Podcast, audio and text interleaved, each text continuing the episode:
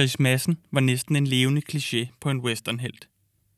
Når man læser om hans bedrifter i sin lange karriere som lovens lange arm på frontieren, kan man næsten se ham ride med en hvid cowboyhat ned forbi saloonen på den støvede hovedgade med den ene hånd på seksløberen. Du ved, hvis der nu kom nogen skurke til byen. Og min sanden, om der ikke er blevet lavet westernfilm om Chris Madsen. Mindst en af dem oven i købet med ham selv foran kameraet. For lige så dygtig han var til at fange kriminelle, lige så dygtig var han til at iscenesætte sig selv. Lidt for dygtig måske. For efter hans død begyndte den heltefortælling, han havde opbygget omkring sig selv, langsomt at krakelere. Manden, der nogen var kendt som en held i Amerika, var noget af en skurk hjemme i Danmark. Og til sidst havde han drevet de danske myndigheder så meget til vanvid, at de var desperate efter at slippe af med ham og hans venlige problemer. Og Chris Madsen stod selvfølgelig klar med en løsning. Mit navn er Nick Kofod Mogensen. Jeg er svært, og det her er dem, der rejste ud. Chris Madsen, skurk i Danmark, helt i Amerika. Chris Madsen ville selv hårdnakket benægte, at det, jeg kommer til at fortælle om hans liv i Danmark, er sandt. Og hans familie benægter det bestadig, og det er der også andre amerikanere, der gør. Udvandringen var en unik chance for at starte forfra og blive en god samfundsborger, så han gjorde sig umage med at skabe et falsk narrativ om sig selv. Chris Madsen påstod selv, at han blev født den 25. februar i 1851 i det dengang dansk kontrollerede Slesvig. Hans mor havde fire børn fra et tidligere ægteskab, som hun i lang tid selv måtte forsørge som postmester, efter hendes første mand døde. På et tidspunkt flyttede der dog en ny mand ind. Chris Massens far. Han var veteran for treårskrigen, men havde trukket sig tilbage kort efter krigen sluttede, og nu tjente han sin løn som vejinspektør i det samme område, som Chris' mor var postmester. Chris Madsen hjalp flittigt sine forældre, og nogle gange måtte han ligefrem stå op før daggry, selv i snestormen, og nogle gange ligefrem midt om natten. Da krigen i 1864 brød ud, blev Chris hurtigt involveret. Nej, ikke som soldat. Han var jo kun 12-13 år. Nej, det var hans far, der meldte sig frivilligt. Han var egentlig for gammel til tjeneste, men han meldte sig i stedet i feltpost og telegrafkontoret. Det havde han jo noget erfaring med gennem sin kone og lille Chris blev hævet med som kurér. For selvfølgelig tager man jo sin 13-årige søn med i krig. Og selvom han ikke selv var soldat, opdagede Chris Madsen i den grad krigens alvor. Ved tilbagetrækningen til Als nåede han kun lige nøjagtigt over broen, da tyskerne indtog Dybøl. En af hans ældre brødre blev dræbt lige foran ham, og hans far fandt han senere såret foran et felthospital. Nå, men de overlevede heldigvis krigen, og da den var slut, blev han sendt til Danmark – Slesvig var blevet tysk på grund af Danmarks nederlag, og han havde det med at komme op og skændes med de lokale tyske drenge. I Danmark kom han ind på en militærskole, hvor han hurtigt blev udpeget som skolens bedste skriver. Militærlivet, som han fik et forsmag på på skolen, var åbenbart lige ham. For den fransk-tyske krig brød ud i 1870, fik han og et par kammerater hurtigt et par års overlov fra skolen, og så skulle de ellers på eventyr. Efter få dage i Paris blev de sendt til Algeriet som en del af Fremmedlegionen. Senere blev han og resten af Fremmedlegionen sendt til Frankrig for at hjælpe, og i slaget ved Sedan i Frankrig i september 1870 blev han skudt i benet og taget til fange af tyskerne. På lasserettet lå han om, hvem han egentlig var. For fra hans sygeseng kunne han se kirketårnet i byen, som han engang kaldte sit hjem. Han frygtede at blive skudt, hvis de fandt ud af, at han var fra Slesvig, og derfor egentlig skulle have kæmpet med tyskerne og ikke imod dem. Da han på et tidspunkt skulle overflyttes fra lazarettet til en fangelejr, så han sit snit til at flygte sammen med et par medfanger. Det var jo nærmest hans baghave, men flugten til Danmark tog alligevel godt fire måneder, fra september til julen 1870. De var jo i fjendeland, så det kunne kun gå om natten. Hjemme i Danmark besøgte han så kronprins Frederik, den senere kong Frederik den 8. på Amalienborg. Kronprinsen lovede, at han ville hjælpe Chris Madsen tilbage til sin gamle enhed i Fremmedlegionen. Han fortsatte i tjeneste i Afrika efter krigen sluttede, indtil han i 1874 steg ombord på et skib hjem til Slesvig. Undervejs blev han dog advaret om, at det var en ret dårlig idé at vende hjem, så han fortsatte til skibets endstation, det sydvestlige Norge, hvor han anlagde jernbaner og i øvrigt hjalp til på et valfangerskib. Dog kun i ret kort tid, da han simpelthen blev for søsyg. I Norge lærte han med Johansen at kende – Med Johansen havde været i artilleriet for nordstaterne i den amerikanske borgerkrig, og han overtalte massen til at tage til USA. December 1875 tog han derfor derover, og fire dage efter han ankom i New York, indtrådte han i det 5. kavaleriregiment. Militærlægen spurgte til den sårede ankel. Han sagde, det skete ved slaget ved Sedan, og lægen så meget imponeret ud. En flot, heldemodig indsats, var det ikke? Men ja, som jeg allerede har afsløret, var historien dog løgn fra ende til anden. Når man hører den virkelige historie, kan man ærligt talt godt forstå, at Chris Madsen prøvede at skjule den. Mange af Chris Massens løgne var baseret på et græn af sandhed. Han blev faktisk født den 25. februar 1851, men i Rørmosehus i den lille landsby Ørsted på Vestfyn, og altså ikke i Slesvig. Han var det eneste barn fra morens andet ægteskab, og hun havde rent faktisk fire børn fra et tidligere ægteskab. Men Chris Massens far havde aldrig været soldat, og han var daglejer, ikke vejinspektør. Noget af tiden var han dog postbud, for deres hjem var en slags lokalt posthus. Da krigen brød ud i 1864, blev hans brødre indkaldt til tjeneste. Men ingen af dem deltog dog i slaget ved Dybøl, og især ikke lille Chris. Chris Madsen og hans søskende hjalp familien med at klare sig ved at arbejde på gårdene i området. Flere af gårdene beskæftigede sig med hesteopdræt, så han lærte allerede som barn at passe og ride på heste. Hans far gik tit på jagt, og lille Chris hjalp af og til med at vedligeholde våbne. Af de mange soldater, der under krigen i 1864 var udstationeret i området, lærte han også at skyde, og var ret god til det. Begge ting var noget, han i den grad fik gavn af, da han tog til USA. Og på en måde følte han sig måske faktisk som en del af krigen, med det mylder af soldater, der var i del af hans barndom. Som barn blev han vurderet som både intelligent og lærernem. Efter et højskoleophold og en uddannelse på Landbrugsskolen i Kavslunden, tog han til København for at se, om han kunne klare sig der. Han fik også et job, men efter nogle måneder blev han desværre syg. Det er ikke utænkeligt, at det var det klamme, fugtige lille værelse, han boede på i København, der var skyld i det. Så han blev fyret, og efter et stykke tid var hans opsparing opbrugt, og han røg på gaden. Han tog et lille lån hos en lånehej, og nogle socialister, han mødte, sendte ham i retning af et offentligt kontor, hvor hver de trængende kunne få hjælp. Der fik han bevilget en togbillet til Korsør. Han ville hjem til Fyn. Den 25. februar 1869, på sin 18-års fødselsdag, ankom han til Korsør. Planen var jo egentlig at tage hjem til forældrene på Fyn, men færgen afgik først dagen efter. På en færgekrog i Korsør mødte han en mand, der gav ham en idé, der kom til at ændre hele hans liv. Skriv dog bare et tiggerbrev, sagde manden. Et tiggerbrev var i bund og grund et dokument, som folk kunne skrive, hvis de for eksempel havde været ude for en ulykke og stod i akut brug for hjælp. Det kunne de så vise til folk, og hvis de forbarmede sig over en, skrev de selv under på brevet, som en slags anbefaling til de næste, som tiggeren mødte. Det synes Chris Madsen, der var en meget god idé. Og pludselig slog det ham. Hvordan kunne de folk, han mødte, egentlig tjekke, hvem der rent faktisk havde skrevet under på brevet? Hvad hvis han bare, når jeg forfalskede nogle underskrifter? Med tiggerbrevet i hånden vandrede han ud på de danske landeveje. Nogle gange tikkede han bare, men ofte overbeviste han også folk om at låne ham penge. Løftet om at betale lånet tilbage var dog lige så falsk som et stikkerbrev.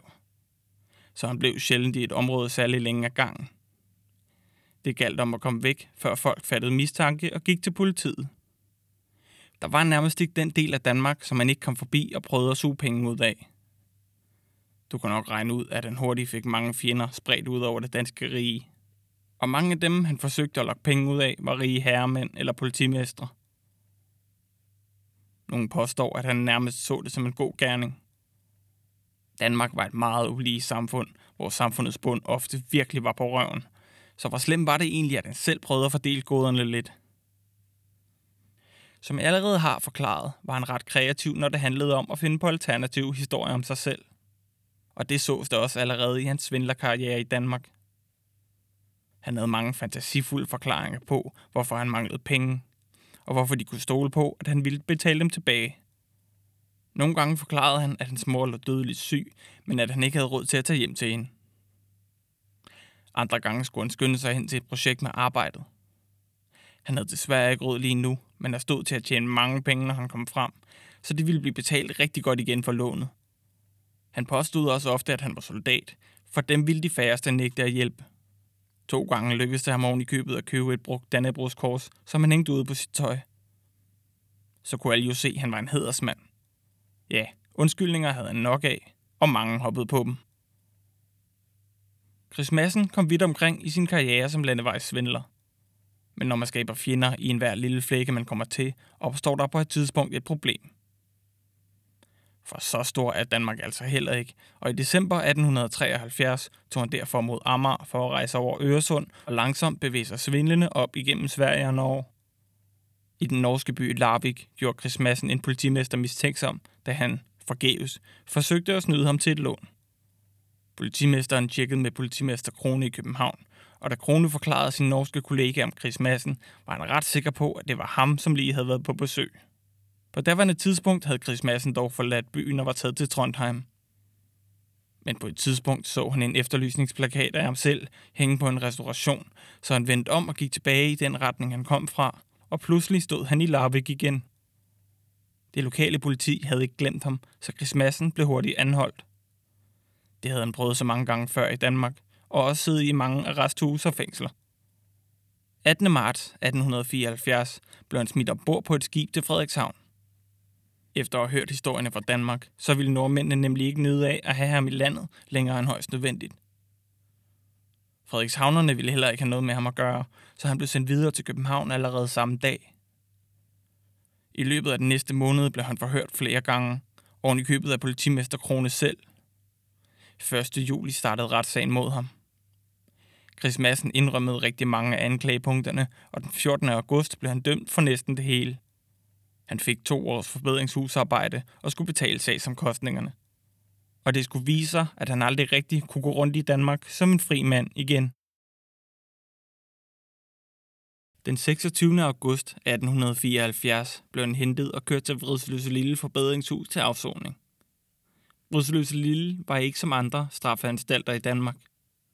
Det var nemlig bygget op efter et princip, der blev kaldt den fuldstændige afsondring. Altså fuldkommen isolation fra omverdenen. Cellerne var 6 skridt lange og 3 skridt brede og meget spartansk indrettet. Interiøret bestod af et bord og en skammel. Sengen havde de ingen af. Man måtte sove i en hængekøje. De levede som sagt hele tiden i total isolation. Der var ingen selvkammerater og ingen tid til socialt samvær. De fik af til lov til at gå ud i gården, men selv der var der ikke nogen kontakt med andre indsatte. Man gik ud hver for sig i sin egen lille gård, og personalet kunne finde på at give fangerne en hætte over hovedet, så man ikke engang kunne se de andres ansigter. Chris Madsen skrev sjovt nok aldrig om sin tid i Rødseløse Lille. Han gjorde jo alt for at skjule den. Men en af hans medindsatte skrev om tiden i fængslet, nemlig den socialistiske pioner Louis Pio. Louis Pio beskrev fængselslivet som værende meget brutalt. Ensomheden, den ensartede og ringe kost, samt den totale mangel på adspredelse, gjorde ifølge Pio, at det var så godt som umuligt at sidde derinde særlig længe, uden at man blev sindssyg eller selvmorderisk. Maden var meget simpel og ensformig, og ikke ligefrem altid frisk. Det, blandet med dårlige hygiejneforhold, gjorde, at mange kom ud med alvorlige sygdomme, som i nogle tilfælde med tiden kostede dem livet. Alle fanger blev vurderet på en skala fra 1 til 7. Kort fortalt var et af folk, der tydeligt angrede og sagtens kunne forventes at blive bedre borgere under deres ophold, mens syvere var fortabte, enten på grund af total afstoppethed eller mentale mangler, som de kaldte det. Ved sin indsættelse blev Chris Madsen vurderet mellem 5 og 7 af forbedringshusets ansatte. En ansat skrev blandt andet, at Madsen var fuldstændig ligeglad med følgerne af hans handlinger, og han fortsatte, citat, så fremt han ikke bliver sendt bort, når han har udstået sin straf, men må blive her i landet, vil han ikke love at forandre sin tidligere vandel. Citat slut. Myndighederne var altså ved at blive godt og grundigt trætte af ham, og var begyndt at overveje deres muligheder, når de ikke længere kunne holde ham indspærret. Chris Madsen havde selv foreslået at blive sendt til USA. Hvis de ikke hjalp ham derover, ville han ikke love at ændre sig på nogen som helst måde. Men kom han til USA, skulle han nok ændre sig fuldstændig og blive en god samfundsborger. Og noget tyder på, at han fik sin vilje. Den 26. december 1875 blev Chris Madsen løsladt flere måneder før tid. To dage senere steg han ombord på et skib med kurs mod New York og hans nye liv. Sådan en billet havde han næppe selv råd til, men heldigvis for ham, så var der en udvej. Ideen med at bede myndighederne om at betale for hans udvandring var nemlig ikke et af hans egne smarte påfund, men en helt almindelig ting i datidens Danmark. En del kriminelle fik betalt deres billet til USA af fængselsvæsenet, og lokalsamfundet trådte også til med en økonomisk hjælpende hånd, hvis en lokal borger blev lidt for besværlig eller for upopulær til, at naboerne gad at finde sig i det længere. Praksisen blev så udbredt, at USA gentagende gange klagede over det til den danske stat. Danmark lovede at stoppe med eksporten af kriminelle, men det var efter alt at dømme tomme ord. Ikke lang tid efter, at Chris Madsen steg ombord på SS Dakota, førte det for eksempel til en kæmpe skandal i Danmark, da en af Chris' medfanger, før omtalte Louis Pio, blev betalt en mindre formue for at forlade landet. Men han vil dedikere en hel episode til en anden dag. I løbet af sine seks år som forbryder, fra 1869 til 1875, blev Chris Madsen anholdt syv gange. Han endte med at tilbringe 1346 dage i 10 forskellige arresthus og fængsler, med andre ord sammenlagt mere end 3,5 år. Alt sammen for præcis de samme forbrydelser, som man gentog igen og igen. Der er måske ikke noget at sige til, at myndighederne var blevet lidt trætte af ham. Chris Madsen steg den 28. december 1875 ombord på et skib, der tog ham til Liverpool, hvor han skiftede til SS Dakota med kurs mod New York. I udvandrerprotokollen er han noteret som Christen Rørmose Madsen, hans fødenavn. Da han skiftede skib i England, skrev han sig dog ind som Christian Madsen, født i Sønderjylland. Når han sagde, at han ville starte på en frisk, så mente han start på en frisk. Med en ny identitet og det hele. I sine erindringer beskriver Chris Madsen ankomsten til New York således. Citat. Det var midt om vinteren, og skare af ledige mænd vandrede op og ned ad gaderne. Jeg havde hverken venner eller bekendte i Amerika, og de få penge, jeg havde, ville ikke vare længe, hvis jeg ikke hurtigt fik noget at bestille. Citat slut. Han vandrede lidt rundt i New Yorks gader, og her stødte han angiveligt på en sergeant, som han spurgte på gebrokkent engelsk. Hvor er det, man kan melde sig til at dræbe indianere? Så kun fire dage efter han satte sine fødder i USA, meldte han sig til den amerikanske hær, hvor han blev en del af det 5. kavaleriregiment. At man hurtigt gik ind i militæret var ikke ligefrem uset blandt immigranter til USA. Da Chris Madsen ankom, var de såkaldte indianerkrige i gang, og mange steder hang der væveplakater på tysk, polsk, skandinavisk eller andre immigrantsprog. Men at gøre det efter kun fire dage var ikke ligefrem normalen. Chris Madsen blev 15 år i det amerikanske militær og klarede det ret godt. Han blev hurtigt kvartermester og sergeant og deltog for eksempel i en række brutale slag under indianerkrigen. Ofte led han dybest set på en hesteryg i flere uger eller måneder ad gangen, og de indfødte amerikaneres måde at føre krig på var utrolig belastende, både fysisk og psykisk. De var typisk i undertal, så der var ikke regulære krigsslag som i krigen i 1864, der prægede indianerkrigene. Nej, det var mere nålestiksoperationer og guerillakrig, som de benyttede sig af. De kunne for eksempel finde på at snige sig ind i lejrene, skyde vildt omkring sig i kort tid, for derefter at flygte. Ofte inden soldaterne overhovedet nåede at opfatte, hvad der var foregået. Når en nattevagt slendrede ud i naturen for at lade vandet, kunne de finde på at snige sig ind på ham, slå ham ihjel i al stillhed og skalpere ham, uden at de andre nattevagter fandt ud af det, før de efter noget tid begyndte at undre sig over, hvor han dog blev af. Så når de var ude på kampagner, kunne de aldrig rigtig føle sig sikre. Heller ikke når de sov. Chris Massens første store opgave var at drive Sioux og Cheyenne-stammerne ud af Black Hills-området i Dakota-territoriet. Det stod ellers sort på hvidt i aftaler med USA, at de indfødte amerikanere ejede området, men den type aftaler tog den amerikanske stat sjældent særlig højtidligt. Så da der blev fundet guld i området, blev aftalen revet i stykker, og der skulle gøres plads til de hvide nybyggere. Indianerkrigen er, med god grund, ret kontroversiel. I dag står det klart, at det mere var etniske udrensninger og folkefordrivelser fra den amerikanske stats side end egentlige krige. De indfødte amerikaneres metoder var som sagt også ret hårde, og overgreb på civile fandt sted på begge sider. Men det er svært ikke at have en smule sympati for de indfødte amerikaneres sag. De følte jo selv, at de bare forsvarede sig mod en invaderende statsmagt, der oven i købet havde lovet at lade dem beholde mange af de områder, som nu blev krævet fra dem med vold og magt. Hans militære karriere stoppede i 1891 efter 15 år, hvor han havde været med til nogle af de hårdeste og mest brutale slag og militære kampagner i indianerkrigene. I de næste 25 år kom han på en eller anden måde til at arbejde med at håndhæve loven. Mest kendt er han for sin tid som US Marshal. Da han var i 60'erne, blev han også politimester for Oklahoma City. En US Marshal skulle dybest set forsøge at holde lov og orden i de lovløse områder, som af og til kunne virke som om, at de var taget ud af en cowboyfilm. Da Chris Madsen kom til Oklahoma, var det hårdt pladet af bander og egentlige desperadoer, der røde banker og diligencer og ikke var blege for at slå ihjel i koldt blod. Det amerikanske retsvæsen havde ofte ikke meget at skulle have sagt i området, og det hele blev gjort mere besværligt af, at mange i lokalbefolkningen havde en vis sympati for nogle af banderne. Mange af banderne bestod af tidligere sydstatssoldater fra den amerikanske borgerkrig, der ikke rigtig havde accepteret deres nederlag. De undskyldte mange af deres forbrydelser med, at de bekæmpede de rige og korrupte nordstatsfolk, der trængte sig på, hvor de burde holde sig væk fra. Især jernbaneselskaberne var upopulære. Den amerikanske stat skænkede selskaberne kæmpe landområder for, at de kunne bygge jernbaner på tværs af det amerikanske kontinent. Områder, hvor folk i årtier havde drevet deres kæmpe koflokke rundt, eller hvor folk havde boet i mange år. Hvor mange lokale altså mistede deres hjem eller levevis, tjente de rige folk, der kom til, ofte absurde formuer. En af Chris Massens helt store modstandere som US Marshal var banden The Wild Bunch. Banden havde rødder i Dalton-banden. Dalton-banden var næsten blevet udryddet i 1892 ved et fejlslagent bankrøveri i byen Coffeyville. De vendte ret hurtigt tilbage i en ny konstellation, men de blev mere og mere desperate, og almindelige folks støtte til dem begyndte at dale. Chris Madsen og våbenfører civile i lokalbefolkningen havde i overvis jagtet banden, og flere og flere faldt fra, enten døde eller i fængsel. Bill Doolin, som var bandens leder, var taget til Lawson i Oklahoma for at besøge nogen, men han blev overrasket af Chris Massens kollega, Hack Thomas, og nogle af de lokale borgere. Doolin ville ikke give op, så der kom en hæftig skudkamp, men til sidst blev han ramt med et havlgevær. Gennemhullet af hele 22 skud faldt han om og døde.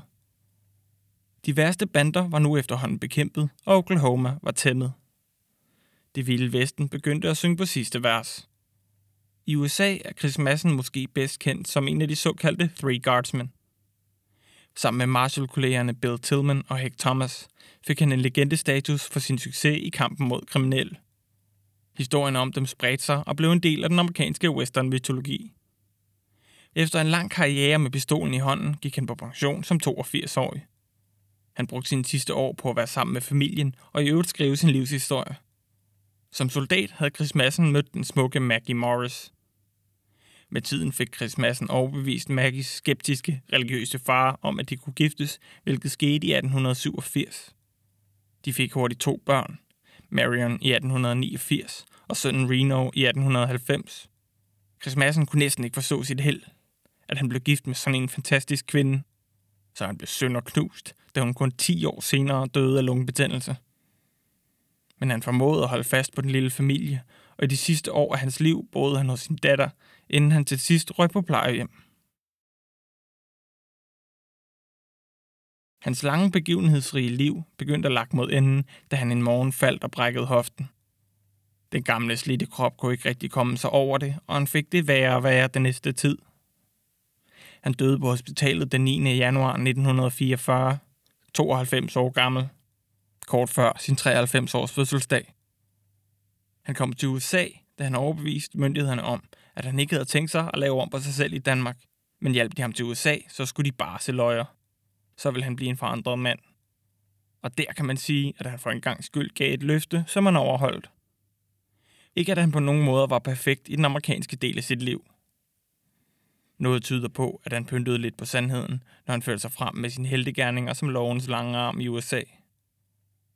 Chris Madsen deltog for eksempel i westernfilm, hvor han spillede sig selv i bedste western stil, hvor der af og til gik lige lovlig meget Hollywood i den. Han havde en god karriere i den amerikanske hær, men den var nu heller ikke helt uden skampletter. Meget tyder på, at hans gamle kriminelle tilbøjeligheder enkelte gange kiggede frem, for eksempel ved at sælge ud af de madrationer, han som kvartermester ellers skulle passe på. Og han fastholdt til det sidste løgnen om sin gloværdige fortid hjemme i Danmark – når man taler om Chris Madsen, synes jeg det er vigtigt at diskutere, hvor meget man fortjener at bøde for et par dumme år i sin ungdom. Desperation og fattigdom kan få folk til at gøre meget for at overleve. Da han kom til USA og for alvor fik chancen for at ændre sit liv og lægge kriminaliteten på hylden, tog han den. Sådan, for det meste. Chris Madsen var kun 24 år gammel, da han ankom til USA. Han gik på pension som ordenshåndhæver som 82-årig og døde som 92-årig. Hans nye identitet, da han ankom til USA, var ganske vist et svindelnummer. Men måske han efterhånden havde bevist sit værd efter næsten 70 år. Alle immigranter havde deres egen helt personlige grund til at udvandre, og nogle var mere uskyldige end andre. Men det nye liv i et nyt land gav folk en unik mulighed for at starte på en frisk og forsøge at tegne deres egen skæbne, præcis som de selv ville have det. Og for nogen lykkedes det. Det må man trods alt give Chris Madsen, at det gjorde for ham, når det lykkedes ham at gå fra skurk i Danmark til held i Amerika. Tak fordi du lyttede med. Hvis du kunne lide episoden, så husk at følge podcasten på Podimo, iTunes eller hvor du ellers hører din podcast. Du kan finde dem, der rejste ud på Facebook, Instagram eller Twitter. Og så kan du gå ind på demderrejsteud.dk. Her kan du altid se, hvilke kilder jeg har brugt, og så kan du selv læse videre. Og under menupunktet Støt kan du se, hvordan du kan støtte podcasten økonomisk. For eksempel med et fast beløb, hver gang der udkommer en ny episode. Jeg håber, vi lyttes ved til mere Dem, der rejste ud.